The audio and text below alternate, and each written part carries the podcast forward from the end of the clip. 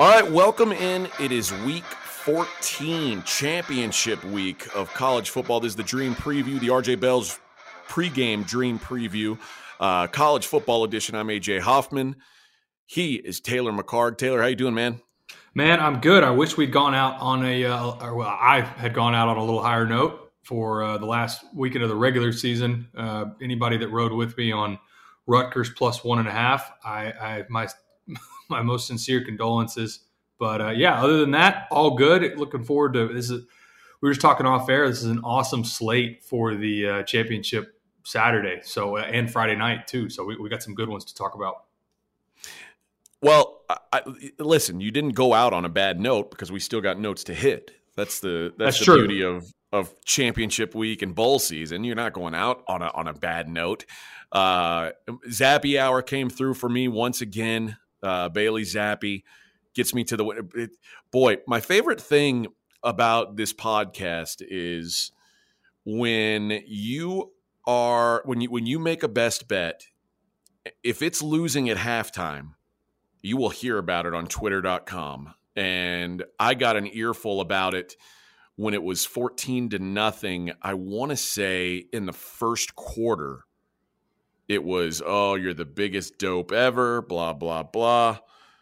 And listen, I'll tell you, at halftime, 14 6, I didn't feel great about it and certainly didn't feel as great as I did before the game started. But uh, eventually things went our way and, and the Hilltoppers got the job done. And uh, we'll be talking about their game coming up here in a little bit. Uh, I, had, I had a decent week. I, I, missed my two star uh, on Eastern Michigan, but I, I hit Ball State and I hit my total, which was easy. The uh, MAC totals, my goodness, it's free money.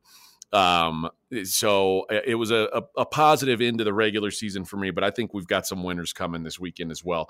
Going to be a little bit of a different format today. We're just going to basically we're going to roll through all the big games and we're going to give our uh, our thoughts on each one of them, give an opinion, a like, a lean, whatever we've got on it, and then we'll we'll both have a best bet at the end of the episode. Um, but yeah, it's we're not going to do our three, two, one. Uh, we're not, but we're we're going to try to give you some thoughts on at least all the big games, not every championship game, but at least the big ones. All right, before we do, we're going to get into what's going on in the college football world before we get into our uh, our, our countdown of games here. So let's start with the, the college football playoff rankings come out, and there's some shakeup. Certainly, obviously, we knew this weekend there was going to be some shakeup. I, I think I, I expected Michigan to play Ohio State tough. I didn't expect them to dog stomp them, and they did just that. So right now you've got Georgia one, Michigan two, Alabama three, Cincinnati four, Oklahoma State five, Notre Dame six. And I think we can stop the conversation there. Do you feel that's that's fair? Um, yeah, right there with you. Shy of of just uh, you know, I can't even really think of a scenario now where even Ohio State gets in as a, as a non champion. Um, I would say, yeah, one through six, how you listed them out. I think that's really the six teams that I think have a crack at this. Um, I'm with you on what you said about Michigan, Ohio State. I thought there was a, a, chance, you know, if they play their best game, that you know, and they get some breaks, that that uh, Michigan wins that game. But the way that they came out and dominated the line of scrimmage on both sides, uh, Stroud still got his for the most part. I mean, he almost had 400 yards passing, but the the shot plays they really limited and they won up front almost the whole game. So the reaction from me to the rankings really how this laid out. I, I was on ESPN Houston yesterday morning, and this was this the six that I uh, this is how I thought it would lay out. I think this is how everybody thought it would lay out. There's not really a surprise here. I thought the only potential would be would they would they punish Alabama? You know, behind Cincinnati, but it, I think the, the committee is going to force Alabama to lose a second one before they bounce them any lower than they're at right now. Um, I think you know the only other thing that I heard Barta talk about in his comments after the rankings came out that I thought was interesting was with Brian Kelly's departure to LSU. They talked about and they addressed that weighing a team and their their coach having moved on, and he's talking directly about Brian Kelly, that that's going to be a factor in their in their final rankings. Notre Dame, regardless, they need help. They need a couple teams ahead of them to lose and for them to sort of fall into the four spot. But I did think that comment was interesting. Um, I think there's the potential for there, there may be some chaos here, but if this goes chalk, I think you end up Georgia one, Michigan two, and then what do you do with the three and four spot if Cincinnati wins and uh, Oklahoma State wins? Who's three and who's four? Who who gets to face Georgia? So uh, no big surprises for me, and I think it leaves for a really exciting Saturday or Friday and Saturday because there's a lot that, that's going to play out. It's, it's really for the for the implications of the playoff. It's really just Saturday, but man, there's a lot on the line and the potential for chaos if there's any really any sort of upsets. Yeah, I, I thought the interesting thing today was Oklahoma State jumping Notre Dame. Uh, it, it seems like really there was. It seems like there was no reason to do that at this time you know Notre Dame eh, they they took care of business. They were you know three touchdown favorites and they they, they dominated Stanford start to finish. Oklahoma State didn't even cover against Oklahoma, and they they jump Notre Dame in the in the rankings, which I thought was a little bit odd. What were your thoughts on that? Yeah, I think it goes back to Barta was talking more about you know looking into the future on what could happen. How would they assess Notre Dame? But I think Brian Kelly leaving, I, I to me, that's where you're seeing it. That's the reason they're the sixth spot is you are uh, docking them for their head coach leaving, and how is that impacted, um, or how is that going to impact the team moving forward? Now they don't have a championship game, as we know. They're it, in the barn for them, um, uh, but it, it's going to be really interesting if if there's chaos ahead of them. God, does the committee really put a, a let's say Baylor wins, are they going to put a two loss Big 12 champion? Are they going to vault them in? Probably not. Are they going to no. put Ohio State in? No. Probably not. Um, the only scenario I could potentially see do they, if Alabama plays Georgia really close and Cincinnati wins, do they put Alabama in? Listen, would they would they do that? I mean, that's really the only one I could. I think Alabama getting in with two losses. I think that ship sailed when they they barely beat Auburn. Auburn outplayed them. Auburn was better than them and Auburn was with a backup quarterback. Like the, the situation couldn't have been set up better for Alabama to just eh, stomp a hole in Auburn. And it took not only did it take a lot of luck, it took really bad coaching decisions. It took a lot of things for Alabama to to even be here today. So if had Alabama beat Auburn by 40 and then played Georgia close, I think I could hear an argument for it. But Eh, now now that we've seen that from Alabama, I, I, don't know what they could do to to make me go, yeah, they deserve it. I, I just don't I don't see. I mean, they'd have to beat Georgia. So I, I, I guess the the question like that's but there's potential chaos there. Obviously, Georgia Alabama. It's almost now if Alabama wins, that's the start of chaos because that keeps out a lot of people. Uh, because Georgia's not going to fall out. So two SEC teams would create a lot of chaos. I, I think the the least likely chaos that could happen is Michigan losing. Yep, agreed. I mean, I'll never I'll never say never, but I will say it would shock me if Iowa scores many points in that game, enough to win, certainly. And and then you've got uh, Cincinnati's got I think a losable game. Uh, Oklahoma State's got a losable game. So there's still a lot of stuff to be decided but I do think it's down to those six teams. There's four spots for six teams, is what it boils down to. And I, I will say this, and this is what I why I believe Notre Dame still has a shot, even like you said, even though the hay's in the barn.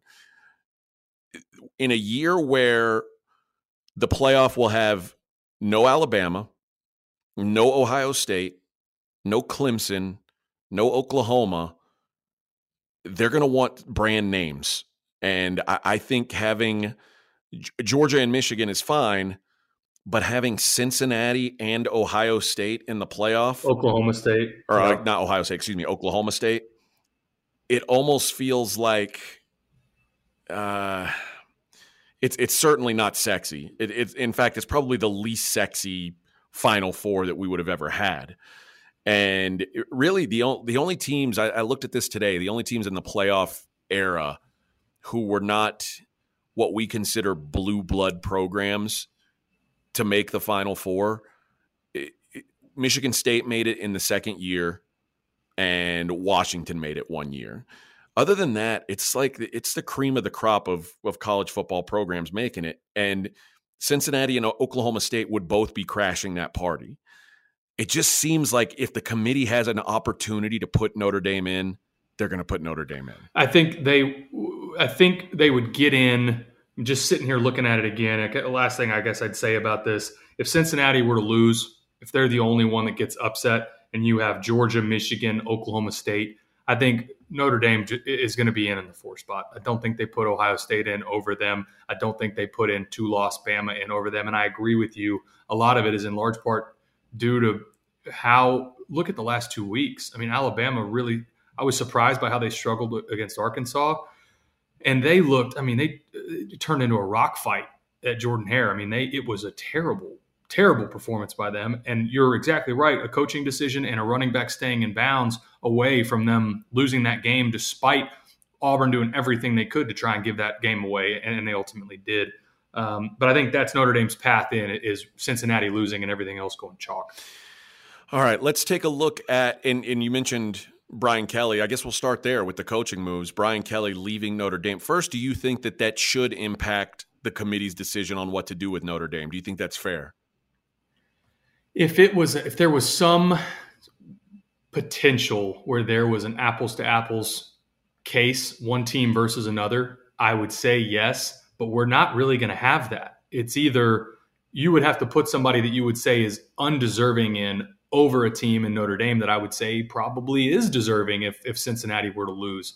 Um, but if you had a scenario where it was two teams that you felt like, hey, look, you could go either way on this and it's going to be razor thin, then yeah, I do think that that matters. I, I absolutely think that matters. Um, I was surprised by the move primarily because of the timing. I'm not surprised that he's leaving. And, and the reason I say that, if you stay long enough at a place like that, it, it, it feels like he's sort of peaked and you, have done all you can do at a place like Notre Dame. I mean, you go back to the Tyrone Willingham days and the uh, Charlie Weis days. I mean, there was they were Davie. losing to you Right, that you're losing to UConn and Navy at home. I mean, there were some dark days in South Bend.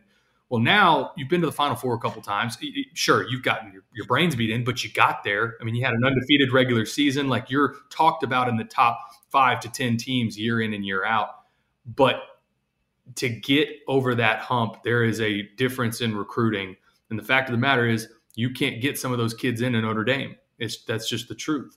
So this to me, it's his last hurrah. This is I'm going to go where I know I can get any kid I want. I'll, horses in the world, and we're going to make a push for this thing. And this is his last shot at this is your gig. If he's winning there, he, has got you know a, not a tremendously long leash uh, as you see with with Ed O, but he's going to have a, a couple, two or three, four years to get this thing to get them back to prominence and try and go get one. And I, I think that's what this is for me. For. It is funny that you know how the the it's changed what the thought of a disappointing season is in Notre Dame. Like now, now Notre Dame, if they miss the playoffs, people, like, oh man, that's a that's a down season. We'll find we'll find a new coach who can get us back. Like you forget quickly how many five and seven seasons there were over the years, and Kelly has really turned Notre Dame back into a power, which eh, you know I didn't know that it could happen. Eh, it's like imagine eh, you know Scott Frost winning ten games for four years in a row at Nebraska. What we'd think of what he's done. Like that's basically what Brian Kelly did. So I, I think there should be some credit given. Um, I'll go to I'll go to Lincoln Riley for the next one. Uh, another one that didn't. It surprised me where he went. I thought he'd go to LSU. Uh, it surprised me where he went. Seems like what everybody thought, but does, does not surprise me that he left. And again, reason why OU and Texas, I think, are in for a rude awakening when they get to the SEC. And I'm not the only one that's thought this. This isn't some original thought that I'm the only person on the planet that thinks this. But if you OU has been the top of the mountain in the Big 12 since it was created for the most part, uh, far and away the most Big 12 championships far and away since the play well in the BCS era and the playoff certainly since the playoff has been around they have been the top of the mountain in the Big 12 well now if you think about if if OU just absolutely crushes it in recruiting who do you have ahead of them that you realistically you're like even if we crush it you still probably have three four maybe five teams out of the sec that very realistically yeah. could be ahead of you in recruiting i think it makes all the sense in the world for lincoln and some of what i've heard and some of what you and this is all water cooler talk there, there i've got no way to substantiate this uh, this is i'm not i don't know lincoln riley personally but it does not sound like nor does it shock me that lincoln riley was not consulted about the move to the SEC because you got to. I, I, get it. I understand you you wouldn't go to your head coach to ask for their opinion on that. That's more of a university decision. But I don't I don't blame him for saying I don't really care to deal with Alabama, LSU, and A and M every year. Oh, and and Auburn whenever they get every few years they get pretty decent. Where if you go to USC, you're it. I mean, if you get that thing rolling, you the, the path goes through Oregon and maybe a Utah or, or, UCLA if they if they have a, a season that really pops up. But year in year out, it's really either you or Oregon. And if you have it rolling half as decent as Pete Carroll did in the 2000s, you're it. You're the show. So I completely get the why behind it. I'm surprised it wasn't LSU.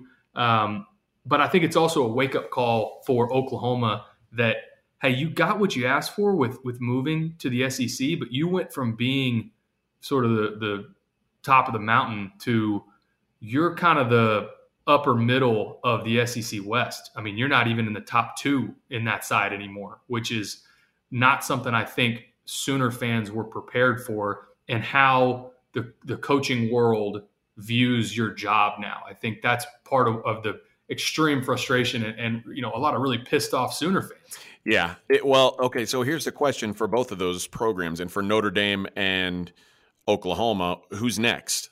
Like, what what do you think the next move is for for either one of those schools? I think Luke Fickell at Notre Dame makes a ton of sense. I think, I think it makes all the sense. I, to me, that's the guy. Now they got to be. It'll be pretty obvious over the next week or so. If it's real quiet, if you don't hear much, then it's probably Luke Fickell because he's going to tell his agent if they win, if they beat Houston, hey, they're going to have to wait. I'm not. We're not doing anything until we get through the playoff. I, I don't think you will see an announcement, even if they make it into the playoff, that he would say, "Hey, I'm taking the job, but we're going to coach this out." I, I don't think Luke Fickell would do that. At OU, it's a little more interesting. I think you know Mark Stoops was a name that got thrown around. He's just came out, I think today or yesterday, and said he's going to stay at Kentucky. Um, I Although that doesn't necessarily mean he is. Well, you're right, but for for now, it, it, it at least sounds like he's not going anywhere. Urban Meyer, who knows if we can trust what he says? He says he's staying in Jacksonville for now. There's not as clear a path for OU, but what would be hilarious is if Sonny Dykes goes from SMU to TCU and then just immediately flips over to OU. I'm not sure that it'll happen. I think that may, he may be one job away from OU, but you look around again, uh, there's not that kind of aha, yes, absolutely, this makes sense. Hire, at least to me, is there somebody that you think that you would have in mind? I mean, RJ mentioned today on our radio show Bob Stoops. Just have him stay after the bowl game. Yeah, I mean, if, and he he can get you through, like get you through the first couple years of the SEC, uh, which is going to be a really key time for that program.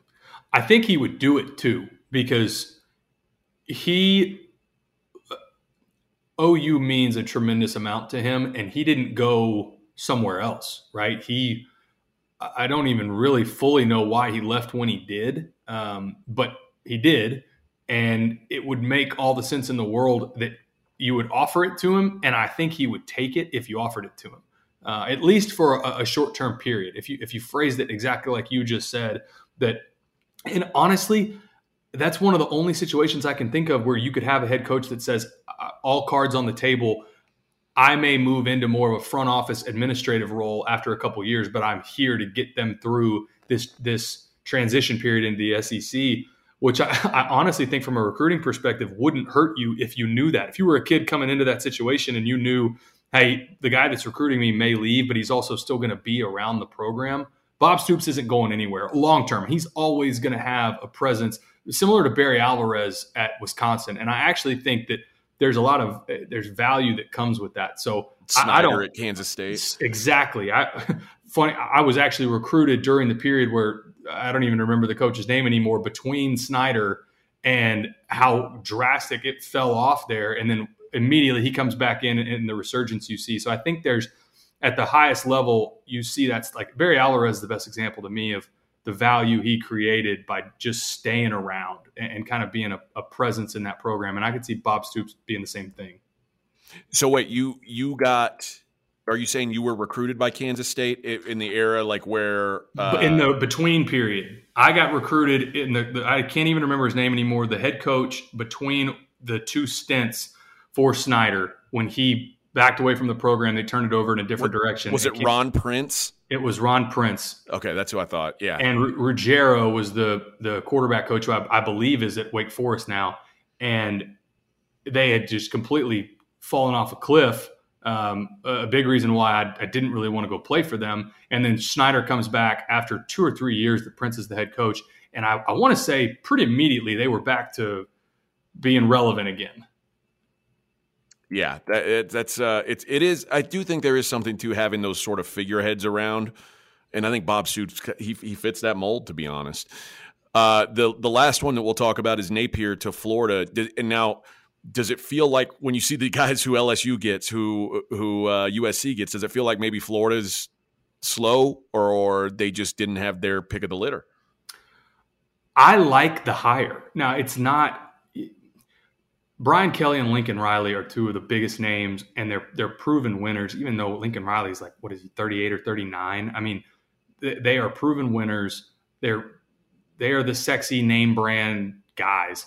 But all Billy Napier's done, pretty much everywhere he's been, is win. Also, I think it makes a ton of sense. I think it's a culture fit in Florida. I think he'll be able. I think he'll be able to recruit. That this is the only piece, and it's the reason Mullen got ran off at a place like Florida, when you get to that level and you're at the, the blue chip programs of the, of the country, recruiting is nonstop. The best ones, it never ends. They work it into every conversation. It Urban Meyer, it's the reason he was unbelievable because it just never stopped with him. He was, and even you know back in the day with Pete Carroll. Now they were there were some extracurriculars making sure that they got some of those kids, but those top echelon coaches never stop recruiting. Can Billy Napier be that at Florida? Because if he can, they're going to win. They're going to get plenty of guys there. And especially on that side of the SEC, they'll be back to being relevant in, in a couple years. But it's uh, to me, it's going to hinge on is he that elite recruiter that you need him to be at a place like Florida? Yeah, that's the big question. But you, like, so you like the hire overall, though?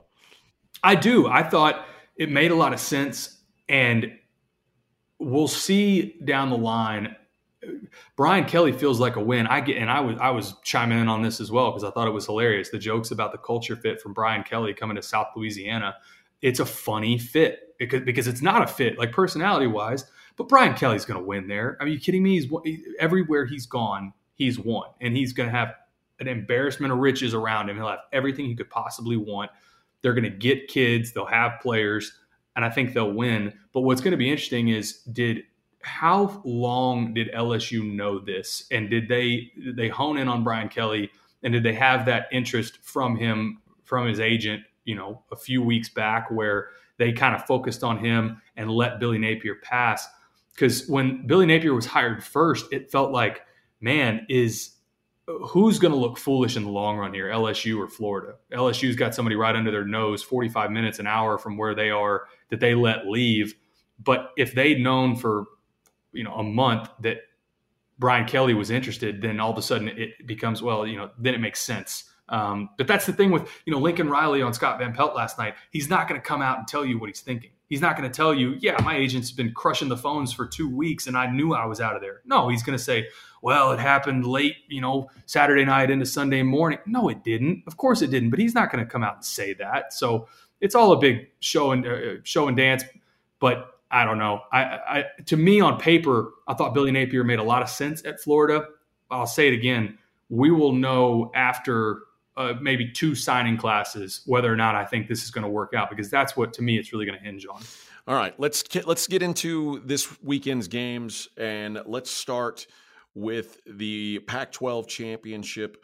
Oregon at, against Utah, a game that we talked about just a couple weeks ago, feels familiar and painful. Uh, but now Utah minus three hosting Oregon here in Vegas. Yeah, I think the key there is it's uh, it's not like these group of five games. They play at a neutral site, and I think if you were expecting another thirty-eight to seven blowout, uh, you're not going to get that. Oregon playing at a neutral site, a lot different than having to go to Utah. If there's a side, I don't really have a side here that I feel super confident in. Uh, beating the same team twice is hard, and if there's anything I like in this game, it's the under at 59 and a half. Uh, that's the lean that when I the, the, more I dig into this, I think going back to uh, really through Utah's a lot of their schedule and how they played against Oregon the first go around, I think they're still going to present similar problems. Uh, I think you're going to see they're going to make Anthony Brown try and beat them, similar to what they did a couple weeks ago, and he obviously was not able to do it. Uh, so I don't think you're going to get a ton of points in this game but I would expect this to be much closer than the first iteration. You're not going to get a 38 to 7 blowout again. Yeah, I, I, can't imagine that's the case. But I do think you have to take a look at, at what that game was like. And it, I mean, the venue changes, sure, but Utah dominated that game with their front seven. Uh, that they were they physically manhandled Oregon in that game, and that was conceivably an Oregon team that had more motivation than they do now, right? Yep uh, get the stakes they were playing for at that time. On the other hand, uh, Utah ran the ball at will. It, Thibodeaux had no sacks, no tackles for loss. They were 11 for 14 on third downs. And the special teams edge was massive. It was so glaring. A missed field goal, blocked field goal, punt return at the end of the half for a touchdown, like a 60 yard kick return. I mean, every time it felt like maybe Oregon had a chance to be in the game, special teams took them right out of it. And that, that punt return that ended the first half basically ended the game. Like that was, it felt like all the air was out of Oregon's balloon at that point.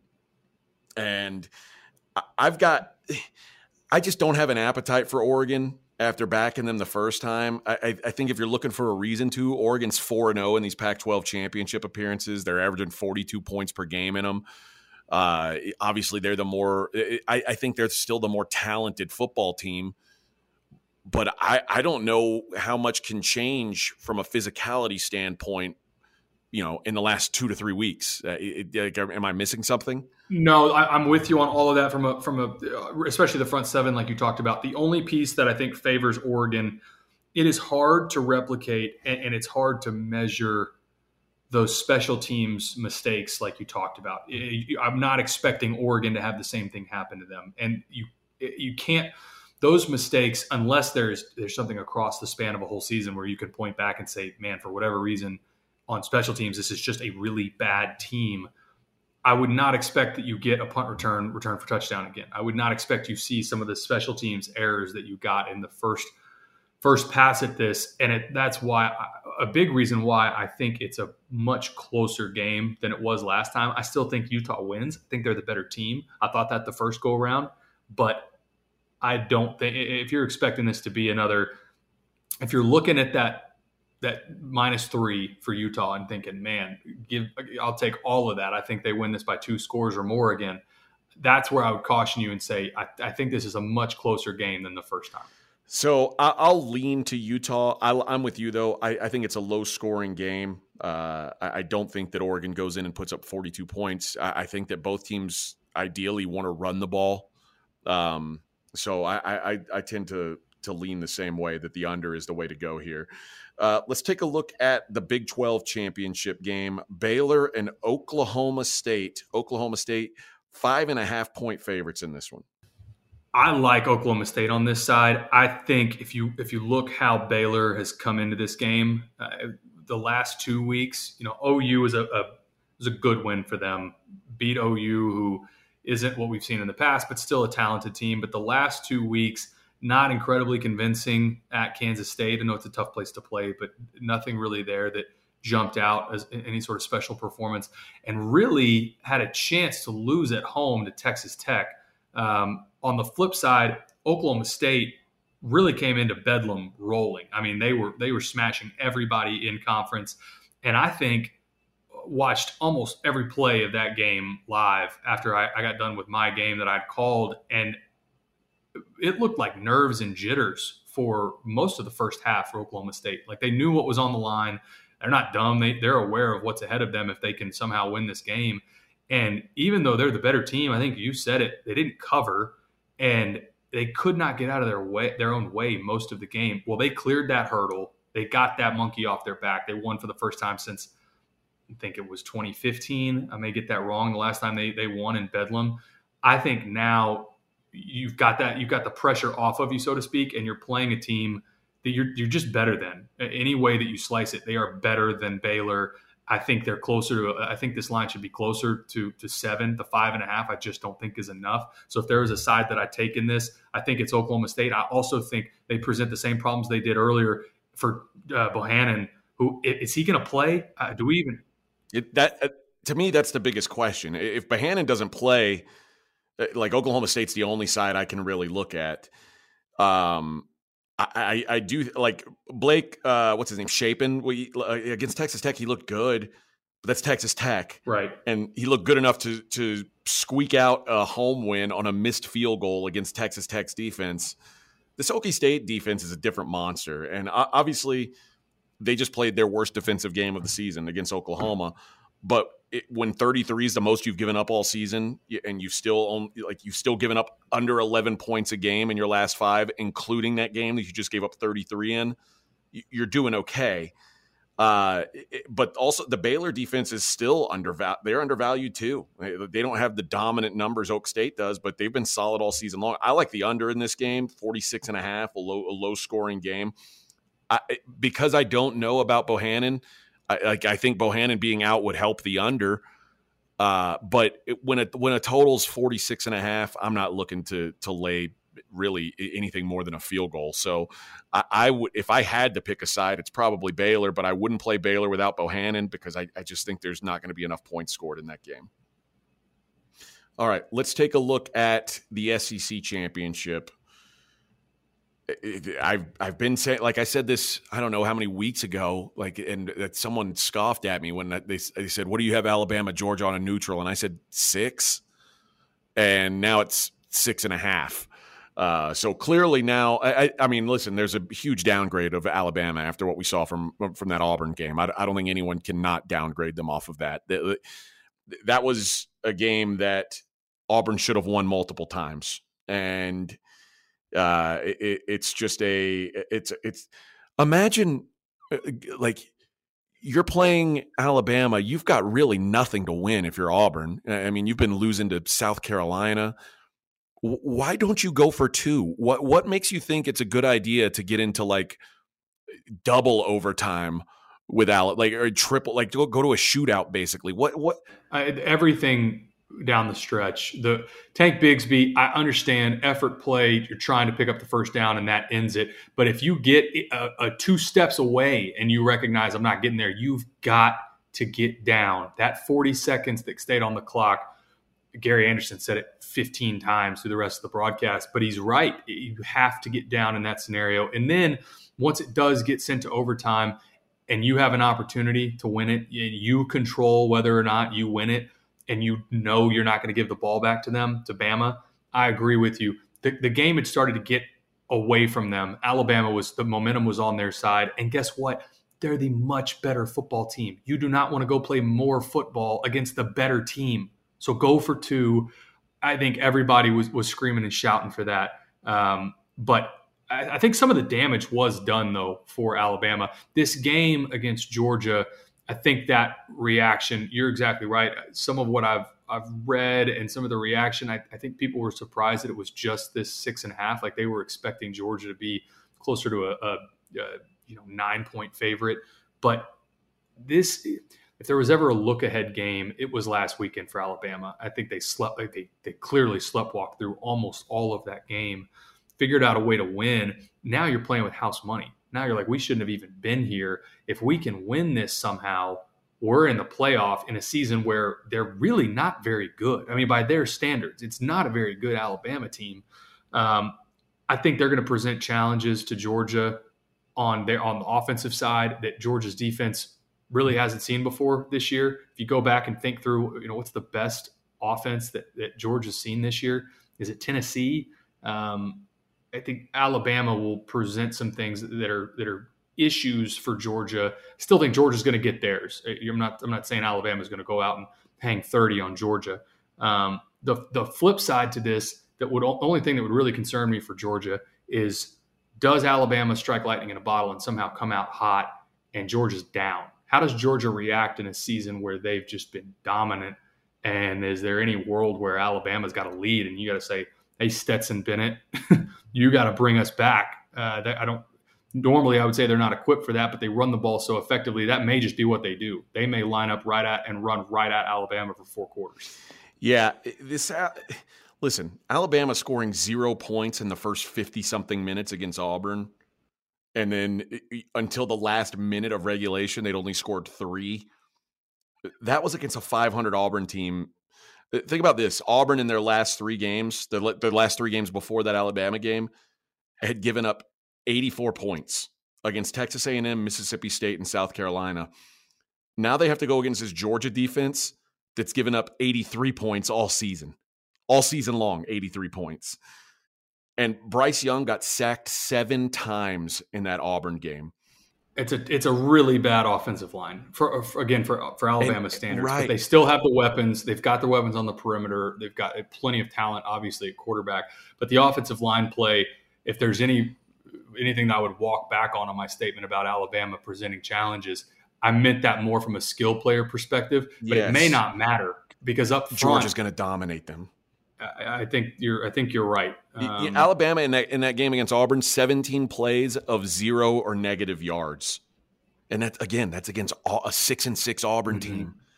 I, I, it just Georgia and people people don't realize how good Georgia's offense is. They've scored over 40 points in four straight weeks, and they've scored 30 or more in every game since week one. I, I just think this is they, they're going to physically manhandle this Tide team that just hasn't recovered the talent in the trenches that they've lost. They, sure, they've got outside talent, like they've got skill position talent. I think Kirby Smart having a chance to beat him is big. I mean, obviously, there's there's history in this game. Like the history between Georgia and Alabama is pretty well publicized. They haven't beaten Bama since Saban's first year there, and that's when Kirby Smart was the the DC at uh, at, at Bama. And even in this SEC title game, Georgia's gotten their hearts ripped out a couple times, had a big halftime lead, I think twice, and, and ended up blowing it. So this feels like the best team Georgia's had going against an Alabama team that feels weakened to me. I, I think this is a statement game for, for Georgia.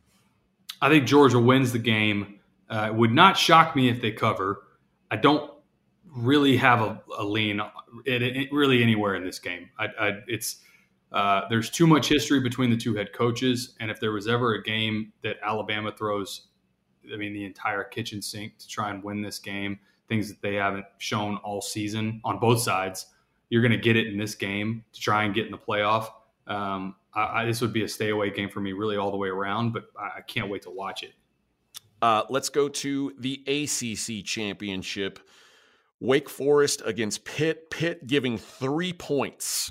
You know, if you had asked me this three weeks ago, I think I would have felt much more confident in Wake Forest. I think we've started to see, learned a lot about them against Clemson. Now, now Clemson's defense and Pitt's defense are are very much not the same thing, but Wake's inability to really do anything on offense when they got punched in the mouth up front was concerning. And again, Pitt is not going to have nearly the same ability to get after the quarterback that Wake or that Clemson did, but it can do enough of it that I think Pitt's going to score almost at will against this Wake Forest defense. Uh, I think it's a this will be maybe the most high scoring of, of all the Power Five conference championships. Almost certainly is. And I think Pitt wins this game. If there was a side that I like, it's Pitt minus three. Yeah, I mean, I think this is a, an up and down. It's a track meet game. this is. I don't know. You know, I, I don't know that Wake Forest is going to get a stop. Um, they've not been getting stopped. They've given up 42 points or more in four of their last six. And Pitt is a little better offense than Clemson is. Like, you know, if Clemson's racking up points on you, there's a real problem going on here. And and Wake has a really good safety in Traveon Redd, but cornerback's an issue all season long. And this is the this is the best quarterback that they'll have faced this season. And Hartman has been he's been much better than expected, but Kenny Pickett, this dude's made himself some NFL money this year. Like this guy has been outstanding. Uh, I think I like I said, I think this is this goes up and down. I don't think there's going to be a lot of defense.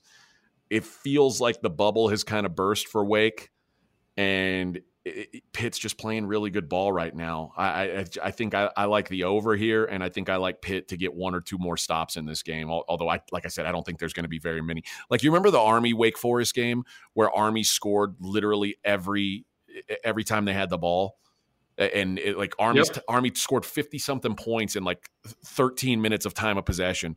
I feel like it could be something like that. Like it, it could just be, you know, a, a, a total track meet where Pitt has the ball for maybe, you know, 15, 20 minutes of the game and, and they put up 70 points. Yeah. Uh, all right. Let's take a look at the Big Ten championship game. Iowa against Michigan. Michigan minus 11 in this one. God, this is another one that you talk about a, a, a low scoring spread in the Big 12 championship and, and, not wanting to take Baylor in that game. I sit here and look at it's a 43 and a half for the total and Michigan's favored by 10 and a half. I mean, there are sometimes you there are some offenses that are so bad that regardless of no matter the stage, no matter the, the prep time that they have, it just won't matter. And for, that's Iowa to me on offense against this Michigan front. Iowa might not score, and I, I really do mean that. If they do, it's going to come off of a, a a special teams error from Michigan or an interception that's thrown and get, gets returned back because that's what Iowa a lot of in the first half of the season especially they lived on the turnovers. Think back to that the, the Maryland game when they had like five interceptions in that game. I, Michigan to me should dominate this up front on both sides. I think they win convincingly. And again, it really comes down to just the one unit that I think is completely inept in this game and it's Iowa's offense. They're they average this is unbelievable. A Power 5 team making it to the conference championship, they average less than 300 total yards a game. That's unbelievable to to get to this point. It's it should not it really shouldn't happen. And if Michigan had, or if Wisconsin had handled their business, it wouldn't have happened. Um, but man, again, to me, for for Iowa in this game, I don't see a path to them scoring. And if they do, I think maybe they maybe it's 10 points total for the whole game. But gosh, I, it's a stay away game for me because 10 and a half is a lot. And maybe Michigan plays with their food and it just is a total rock fight in this game. But there's no way you could get me to take anything that has to do with Iowa in this game. I see. I can't see. Like I, I've heard a couple people today say Michigan maybe in a letdown spot after finally beating Ohio State. Like if you win this game, you're in the playoff. There's really no chance for a letdown spot here to me.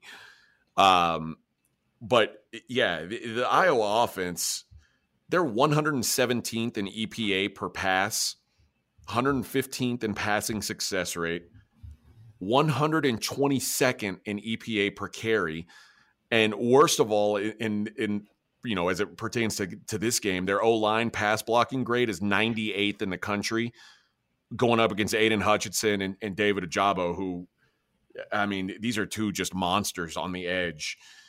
It, you've already got an Iowa offense that can't move the ball. I don't know how you do it against a, Michigan team that's gotten better. Uh, and and you know what? They've gotten better offensively as the season's gone on as well. The, the Big Ten West, they don't have a team with a running game that com- that compares to what Michigan's going to bring. And even the passing game ranks 11th in EPA per attempt. We always talk about McNamara not doing it, and, and he doesn't do much. But they're hitting shots when they're there, and really they hit a, they hit several against Ohio State. Iowa, you mentioned they've they've thrived on turnovers all season long. The Michigan passing game, they just don't put the ball at risk. McNamara on the season has made five turnover worthy throws all season. He's yet to have more than one in any game. So, like I said, he he doesn't throw the ball a lot. But uh, on that note, he's very careful with it when he does. He's not giving the ball away. And I mean, unless you're counting on a pick six, I, I don't know that it matters. I think they get the ball and they just die there. my my favorite way to get at this game is probably going to be Iowa's team total under. I was just about to say that. It's at 16 and a half, which is a low number, but uh, listen, I don't I I've said this before about Iowa a team, an Iowa game and and they weren't even playing Michigan. I, I don't know how they score. They are awful, awful on offense and they're gonna they're about to see probably the best defense they've seen all season. So uh, that's the way I would look at this game is Iowa's team total under 16 and a half. All right, let's get into your best bet. Uh, we both our best bets are coming from group of five conferences. So let's uh, let's get into yours first. Yeah, that's exactly right. I, I think mine is coming out of the American Conference, and Cincinnati the last two weeks uh, played a lot better. Played like what everybody was hoping you would see. If you're rooting for a group of five team to get in and you like the Cinderella story, you needed them to start playing well, and they did that recently. I think you're going to get a little more close to the vest in this game, and I think there's there's so much pressure riding on them, and Houston is going to be playing. You talk about going balls to the wall. I mean, they're they're going to throw everything they have to try and win this game. 10 and a half is way too much for me in this game. I like Houston plus 10 and a half. They really, if you go back through their conference slate, they played the conference slate that you would have hoped Cincinnati would have. And, and if you take away a fourth quarter collapse against Texas Tech, this is an undefeated Houston team uh, with a couple convincing wins against pretty decent teams out of the American. So I think if there's a team that's going to be able to go to Cincinnati and keep it close, I think it's Houston. I think Clayton Tune they they do just enough on offense that it, it's going to be difficult to run away from them. And Cincinnati's proven, especially in conference, they don't do a lot of that, with the exception of the win over SMU. But I don't see that happening against Houston. So I like U of H plus 10 and a half. I'll tell you what, this was when I was coming up with what my best bet was going to be this week. This was second on my list, so I, am with you. I've been I've said for weeks now. I think I think Houston could could beat Cincinnati. Uh, I, I, I don't know, but I, I, think that they've got a good shot to. Uh, their defense has been inconsistent, but they've been better the last few weeks. Obviously, competition has something to do with that. Memphis and UConn and Temple, but I, the Cincinnati team, you know they've not seen a quarterback like this. This is Clayton Tune. The numbers on this guy are so much better than I realize. He he's third in PFF for quarterbacks behind Bryce Young and Kenny Pickett. Uh, that blew my mind. That, Like he he's been phenomenal. Uh, and speaking of PFF, there's like some wild numbers here. PFF has the Cougs graded as the seventh best defensive unit in the country. That's two spots behind Cincinnati the Houston offense grades 11 spots higher than Cincinnati. So Houston's overall PFF grade is higher than Cincinnati's, which, again, surprising to me. Uh, it, it, looked like Cincinnati was out of steam a couple weeks ago, and and they've turned it on the last couple weeks against better competition too. You know, they beat SMU and East Carolina by a, a, an average of 28 points, which you know it looked like those were going to be the teams that were going to give them trouble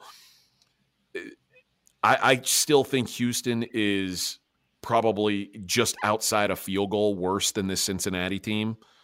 Uh, uh, if we were saying things like on a neutral, so I, I would have made I, I would have made this six on a neutral. So getting over ten in Cincinnati, I, I feel like it's there's just too much value on this. So yeah, it, yeah the, the only other thing I'd add on this for if you followed Cincinnati closely, and I'm really the, the game that I'm focused on here when they blew out SMU, the games that Desmond Ridder in the last two seasons, and especially this season, when he's had his best performances, they run the ball effectively and it sets up the shot plays off of play action. They ran the ball almost at will against SMU. Well, what does Houston do a really good job of? It's really hard to run against them. They give up less than 100 yards on the ground a game. And playing out of the American, that's pretty impressive. You talked about where they stand as a total defense, but if I would expect you see a lot of guys close to the line of scrimmage. I would expect uh, you're going to get some single high and it may be man free or even zero in certain downs. But I think they're going to challenge Cincinnati on the on the outsides and say, hey, we know that you want to establish the run first. Expect Houston to try and take that away. And if this turns into Desmond Ridder, you're going to have to beat us with your arm. Man, Houston may outright win this game. All right, my best bet is going to be Western Kentucky minus a point and a half. Now, I I, I bet this yesterday at minus one. I, am not going to be turned off by a half point uh, going, you know, going my way. I'll I'll, I'll stick with the pick. I, I I would play it heavy up to three uh, on Western Kentucky. They're playing their best ball of the season, and like I said, six point first half against Marshall. They put up 47 in the second half and just ran away from that team. A, a good Marshall team and if you if you remember the first matchup between Western Kentucky and UTSA, it was a crazy shootout. That was the last time Western Kentucky lost. Since then, they've they've yet to give up more than 21 points in a game. It, their offense has gotten better every week, and UTSA's looked vulnerable the last couple weeks. Southern Miss, a bad Southern Miss team, uh, UAB, and then North Texas just absolutely buried them. Their secondary is bad 109th in yards allowed per pass, 98th in coverage grade, and you just can't afford that against this Western Kentucky team. The first game that they played, Zappe was hurried twice in 60 dropbacks. The the offensive line dominated, and UTSA they're they're they're not getting pressure on the quarterback. They're not going to get pressure on Zappe, and of course he throws for 527 and six touchdowns. And again, like I said, I've, I've said this about Western Kentucky all year. This uh, this whole group came together, you know, before the season started. These are all transfers. This offense was going to take a while to click. I, I think it's gotten so much better from the first time that they played. And like I said, the first time they played, they blew up. So with a more efficient offense, the defense playing way better than they did early in the season, and UTSA just looking more vulnerable. I think Zappe and company they finished this uh, um, really an amazing run with a conference championship. So my best bet is Western Kentucky minus one and a half at UTSA. Anybody that's listened to this throughout the whole season will not be shocked whatsoever that you're. no, listen, they made us a lot of money. They sure did. I was with. I was right there with you.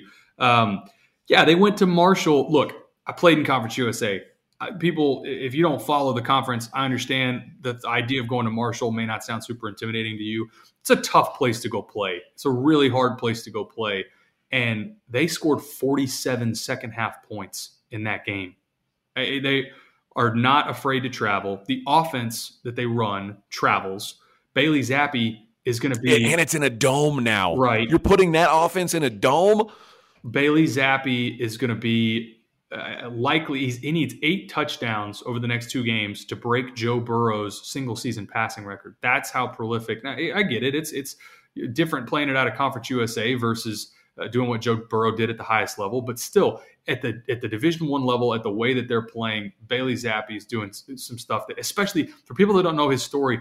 This guy played at HBU, Houston Baptist, one double or FCS program transfers out with three or four of their best players from HBU to Western Kentucky and, and their offensive coordinator. And their offensive coordinator transfer in and plug into that system. And all they do is become the most prolific offense in the FBS this season. So it's an awesome story.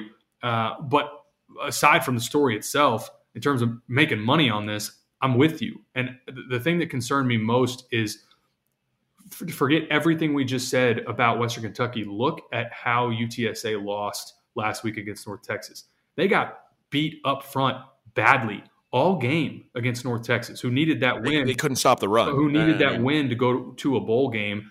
I think Western Kentucky is not going to flinch in this game. It's going to be similar to the first time UTSA went on the road when you when when Western Kentucky was trying to get their legs underneath them. They they did not have any sort of momentum yet. They'd lost close to Indiana, lost close to Army, and now you're in the back half of the year where they know who they are, they know their identity. Again, that offense travels, and they're not going to blink. And if UTSA plays half as, as bad as they did last week against North Texas, not only are they going to lose, they're going to lose by a, a, couple scores in this game. So I like your pick. I think UTSA, or I think Western Kentucky wins this, wins Conference USA. And it's going to be really unfortunate for UTSA fans to come down the stretch the way they have and, and lose back to back. But I do think they lose this game. Yeah, I feel bad for UTSA too because UTSA is another team that's made us a lot of money this year. Uh, it's a, a, a fun team, a good team but I just think that now they are they're running into uh, basically a buzz saw. I, I mean, it's just it's too much. So I, I just feel like it's uh, they are they're catching them at the right time. Like they they are they're catching UTSA while they're down a little bit, and while they're playing their best football. So uh, yeah, that, that's my best bet. Western Kentucky. All right, we will. Uh, we're we're gonna be. I, I guess I don't know. Are we off next week? And then we'll be back for bowl season. Is that like when do the bowl games start up? That's right. We'll be uh, back after the Army Navy game, so so nothing from us next week. And then uh, once we get the, I imagine uh, we'll, there will be a couple iterations of sort of the early bowl slate, late bowl slate, and then the playoff schedule. Yeah, I think I think we'll probably have. Uh, my, my, guess is we'll probably have three and a half podcasts, uh, maybe four and a half podcasts during bowl season. Um, we'll, we'll probably hop on to do a uh, a, a quick uh, breakdown of the championship game, um, and obviously wouldn't win the, the final four games. But then we'll probably over bowl season we'll spread out a few other ones and and dig into these games. Which you know, with a, a shorter card, we should be able to have a little something on all these games. So yeah, and, and uh, for you uh, for you real sickos out there, once we get into the final four, we'll get some uh, some prop bets in there as well. The fun stuff that. Uh, we may get a depending on who Georgia gets in the first round. We may have a blowout, so we may need to get some props in there to get people hanging around all four quarters. It's funny, you know, I gave out Georgia minus 110 a couple weeks ago, said to win the championship, and I think now they're minus 200. But when you think about it, really, the fact that they're six and a half point favorites over Alabama, the only other team in my power rankings that I have within within seven points of of Georgia is Ohio State. They're not going to be in the playoff. So the the second and third best teams in my power ratings might not even make the playoff we could see Georgia as double digit favorites in two games, like which makes minus 110 look like like really good value at this point. I'm with you. I, I, there is a good chance. I remember thinking this towards the end of LSU's run two years ago, thinking I said it on air with Indy Kalu in Houston. This may be the best or one of the top two or three best co- uh, college football teams we've ever seen. And we need to realize that because of what they're doing and who they're playing. And then you look at the run, go back and look at the teams they had to beat in the playoff. I mean, it, it was a dominating performance. There's a chance that we look back at the end of this year and say, that may be the best college defense, or that's one of the top two or three best college defenses we've ever seen. Because what they're doing week in and week out, if they if, if you get three more games of them holding people to under you know 13 17 points every single game through the the SEC championship and the, and the college football playoff it they will earn every accolade and every statement made about them. So uh, we'll, we'll, see what happens this weekend but again it's going to be a fun weekend of football. It's also funny to think about i mean this that really says something about defense because if the final four holds the way like if chalk happens this weekend and the final four is Georgia, Michigan, Cincinnati, Oklahoma State. I mean, defense rules the day. I mean, that, that's I mean, all four of those teams, their identity is on the defensive side. So that that's a that's a kind of a statement about really where college football's at right now. Yeah, if you want to win a national championship, you better play good defense. If you want to win Conference USA, you better be able to throw it around. Uh, or you better be able to do something to stop Bailey Zappe. You got to figure out some kind of a way. All right, Taylor, great job as always. Looking forward to uh, catching you during bowl season. Best of luck to you this weekend, and we will talk to you guys down the road. All right, appreciate it, guys.